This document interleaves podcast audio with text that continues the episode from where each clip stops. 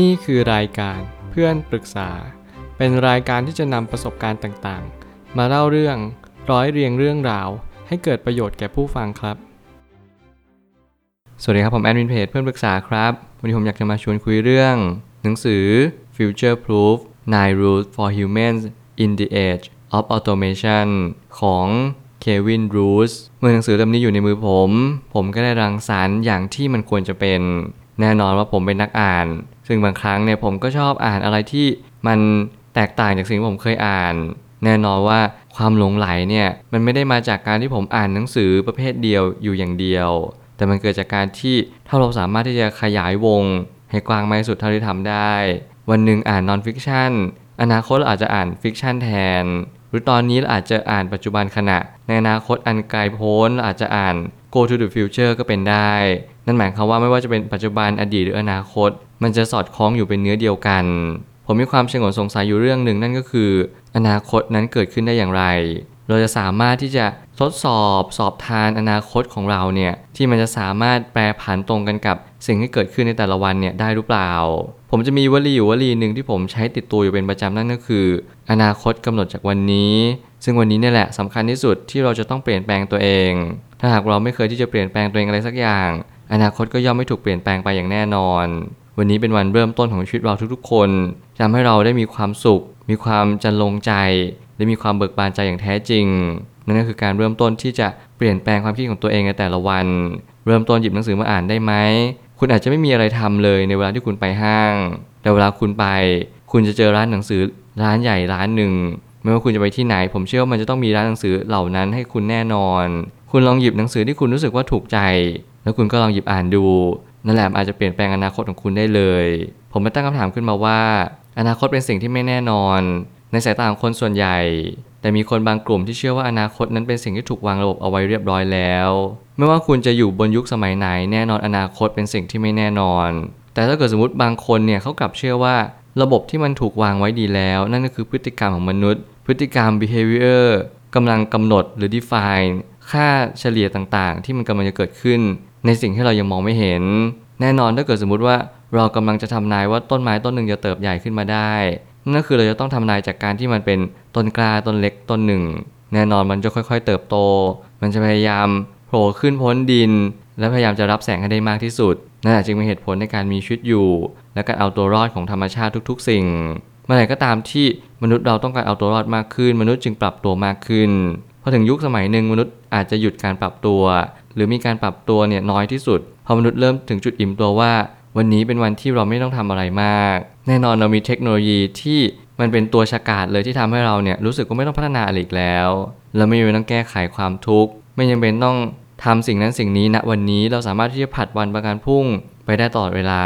ความสุขในวันนี้มันสามารถจะทำนายทายทักได้ว่า อนาคตเราก็จะมีความสุขเหมือนกัน โลกเรานี้ไม่ได้มีค่าเดิม หรือว่าค่าพื้นฐานเป็นความสงบ เราสร้างมันขึ้นมา แล้วตอนนี้มนุษย์ทุกคนก็กำลังจะทำลายความสงบนี้จากเราไป ไม่ว่าคุณจะทำอะไรก็ตามแต่คุณจงคำนึงสิ่งหนึ่งที่สำคัญที่สุดนั่นก็คือ ทุกอย่างต้องสร้างขึ้นมาไม่มีอะไรเกิดขึ้นลอยๆ ปัญหาในตอนนี้ไม่ใช่สิ่งที่มนุษย์กำลังกลัวมากที่สุด นั่นก็คือหุ่นยนต์จะมาแทนที่ในหลาย ๆ บริบท แต่เป็นหุ่นยนต์จะมาทำลายชีวิตของมนุษย์หรือไม่ ถ้าเกิดสมมติเราตั้งคำถามที่ยิ่งกว่าคำถาม เป็นคำถามที่เรากลัวกันมากที่สุดนั่นก็คือ ทุกอย่างจะถูกแทนที่ด้วยหุ่นยนต์ไม่ว่าจะเป็นงาน อาชีพ สินค้าบริการต่างๆ หุ่นยนต์นั้นจะพยายามมาแทนที่ทุกสิ่งทุกอย่าง เพื่อจะมาตอบโจทย์ให้ชีวิตของเรา แต่กระนั้นผมก็มีความคิดอยู่ความคิดหนึ่งว่า จริงๆ แล้วหนังสือหลายเล่มอาจจะพยายามให้กำลังใจเรามากกว่าว่าโอเค อนาคตเนี่ยมันก็ยังคล้ายๆเดิมเนี่ยแหละอาจจะมีการเปลี่ยนแปลง เพียงแค่จุดเล็กๆน้อยๆแต่ผมยังเชื่อว่าจุดเล็กๆน้อยๆรวมๆกันก็เป็นจุดใหญ่ได้เช่นกัน และสิ่งที่จะ impact ชีวิตมนุษย์ไม่ใช่หุ่นยนต์ แต่คือตัวของมนุษย์เอง คนเราส่วนใหญ่ไม่ได้พัฒนาตัวเองมานานมากแล้ว การที่เราไม่พัฒนาตัวเอง การที่เราใช้เงินเดือนชนเดือน เป็นหนี้เป็นสินทุกวันนี้เราแข่งกันมีความสุข เราใช้เงินตราเนี่ยเป็นตัวแทนของความสุขมานานมากแล้ว โดยที่เราหารู้ไหมว่าการเอาตัวรอดของเราติดลบ หรือแทบจะเป็นศูนย์เลยด้วยซ้ำ การพัฒนาตัวเองของแต่ละคนนั้นอยู่ในระดับที่ต่ำที่สุด การเรียนรู้ การใคร่รู้ของมนุษย์เนี่ยผมก็ยังเชื่อว่ามันเป็นจุดที่ค่อนข้างตกต่ำที่สุดเป็นประวัติการณ์นั่นจึงเป็นเหตุผลว่าบางครั้งเนี่ยคนเราอาจจะไม่ได้ศึกษาไม่ได้เล่าเรียน ในสิ่งที่ควรจะเล่าเรียน นั่นก็คือประสบการณ์ของชีวิต การเอาตัวรอด การปรับตัว วินัยอดทน คุณสมบัติเหล่านี้จำเป็นจะต้องมีหรือว่าพึงมีเท่านั้น คุณถึงจะสามารถเอาชีวิตรอดไปยังอนาคตได้ ราะมันอยู่ที่วันนี้ที่คุณพยายามเปลี่ยนแปลงตัวเองศีลธรรม จริยธรรมและกฎหมายสามสิ่งนี้กำลังหมุนเวียนเปลี่ยนไปตามสภาวะความยึดมั่นในกรอบ แต่ถ้าหากเราไม่ได้มีศีลธรรมมากพอ อนาคตมันจะเป็นอย่างไร เมื่อสิ่งที่เราต้องทำในวันนี้นั่นก็คือ เราต้องทำในสิ่งที่ควรทำมากกว่าทำสิ่งที่ไม่ควรทำแน่นอนถ้าเกิดพูดในแง่มุมนี้ทุกคนก็ต้องคิดแล้วก็ตอบไปว่า ใช่สิ เราทุกคนต้องทำสิ่งที่ควรทำกันอยู่แล้ว เรารู้กันอยู่แล้วว่า สิ่งที่ไม่ควรทำก็ต้องไม่ทำแต่กับกันโลกเรากำลังเปลี่ยนแปลงไปอย่างรวดเร็ว เพราะว่าเราทุกคนเนี่ยทำสิ่งที่ไม่ควรทำมานานมากพอแล้ว สิ่งที่ผมกำลังพูดตอนนี้ ผมไม่ได้พยายาม stereotype หรือ bias หรือพยายามเหมารวมใดๆทั้งสิ้น ผมแค่จะสื่อว่าทุกๆ คนทำในรูปแบบเดียวกัน นั่นแหละจะเป็นพฤติกรรมที่เลวร้ายที่สุดที่มนุษย์เคยเกิดขึ้นมา เราต้องมีความแตกต่าง เราต้องมีความหลากหลาย ความหลากหลายในที่นี้ไม่ใช่หลากหลายในความคิด แต่เป็นการหลากหลายที่เราต้องมีการยอมซึ่งกันและกัน มีความเข้าอกเข้าใจกัน มีทั้งคนดีและคนไม่ดีคละเคล้ากันอยู่ในสังคม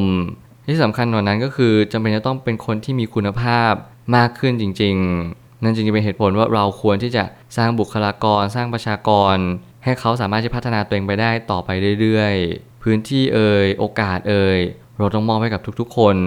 แน่นอนว่าเทคโนโลยีจะไม่ได้มาทำลายโลกใบนี้อย่างแน่นอน สิ่งหนึ่งที่เราจำเป็นจะต้องตระหนักนั่นก็คือ อะไรเป็นสาเหตุที่ทำให้โลกนี้ดีขึ้น ถ้าเราสามารถทำมันได้อย่างพอดี เมื่อสิ่งหนึ่งที่เราเรียนรู้กับชีวิตมากขึ้นนั่นก็คือ เราต้องเรียนรู้ว่าวันนี้เราทำอะไรได้บ้างไหมเราคือมนุษย์คนหนึ่ง เราคือคนในสังคม เรากำลังโทษเทคโนโลยีว่าเทคโนโลยีจะมากลืนกิน disrupt หรือว่าอะไรก็ตามแต่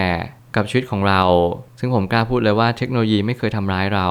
ทุกวันนี้มนุษย์ทุกคนพยายามทำตัวเองกันทั้งหมดเลย ไม่ว่าจะเป็นเรื่องอะไรก็ตามแต่อนาคตกำลังเข้ามาใกล้มากขึ้นเรื่อยๆ ผมพยายามดูหนัง ผมพยายามศึกษาหาความรู้ เรื่องเกี่ยวอนาคตให้มากยิ่งขึ้นแต่สิ่งหนึ่งที่ผมตระหนักนั่นก็คือ หนังภาพยนตร์สมัยนี้ไม่ได้สะท้อนสิ่งที่เป็นอยู่วันนี้ โดยอย่างเดียว แต่หนังสมัยนี้กำลังสะท้อนว่าอนาคตอันใกล้กำลังจะเกิดขึ้นอย่างนั้น นี่คือสิ่งที่เราทุกคนต้องตระหนัก และจำเป็นจะต้องตั้งรับเอาไว้อย่างมั่นคง พื่อให้เราเรียนรู้ว่าวันนี้คือวันที่เราต้องเปลี่ยนแปลงตัวเองแล้วนะ ไม่ใช่เป็นวันที่เราจะเที่ยวเล่น หรือหาความสุขเหมือนในอดีต สุดท้ายนี้ ปัจจุบันเป็นที่มาของอนาคต หนังสือเล่มนี้อาจจะไม่ได้มาจากอนาคตการทว่าถ้าวันนี้เรายังคงเพิกเฉยต่อสิ่งที่กำลังคืบคลานมาหาเรา มันก็จะเข้าใกล้เรามากขึ้นจนเราลืมตัวไป เมื่อการเปลี่ยนแปลงเกิดขึ้น สิ่งหนึ่งที่สำคัญมากที่สุดก็คือ เหตุกับผลย่อมตรงกัน จุดเริ่มต้นของมนุษย์คนหนึ่ง นั่นก็คือการที่เรามีชีวิตอยู่อย่างไร วันแรกที่เราค้นพบว่าเราเกิดมาเพื่ออะไร นั่นคือการที่เราใช้ชีวิตจริง ๆ ยังไงแล้วผมก็ยังเชื่อว่า เราทุกคนสามารถที่จะผ่านพ้นอนาคตอันนี้ไปได้นั่นเพราะวันนี้เราพยายามเปลี่ยนแปลงตัวเอง แต่สิ่งหนึ่งที่ผมไม่เคยเชื่อมั่นเลยก็คือ ถ้าวันนี้เรายังไม่ตระหนัก ถ้าวันนี้เรายังไม่ได้เกรงกลัว ต่ออนาคตที่มันกำลังจะเข้ามาหาเราคลืบคลานมาทีละวันทีละนิดทีละหน่อย เราจะไม่สามารถตระหนักรู้ได้เลยว่า วันนี้เราควรทำอะไร คำพูดเพียงคำเดียวมันอาจจะไม่ได้ทดแทนทุกสิ่งได้แต่ผมก็ยังเชื่อว่าถ้าเกิดสมมติว่ามีใครหลาย ๆ คน รวมถึงตัวผมเอง พยายามจะเปลี่ยนแปลงวันนี้ ผมยังเชื่อว่าอนาคตยังถูกเปลี่ยนแปลงไปบ้างไม่มากก็น้อย เราทุกคนต้องร่วมด้วยช่วยกัน สังคมจะดีขึ้น เพราะเราทุกๆ คนไม่ใช่เพราะคนใดคนหนึ่ง อย่าพยายามเพิกเฉย อย่าพยายามที่จะละทิ้งหรือผัดวันประกันพรุ่ง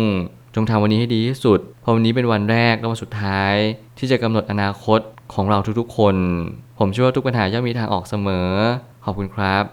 รวมถึงคุณสามารถแชร์ประสบการณ์ ผ่านทาง Facebook Twitter และ YouTube และอย่าลืมติด Hashtag เพื่อนปรึกษาหรือ f r ร e n d t a l k ด้วยนะครับ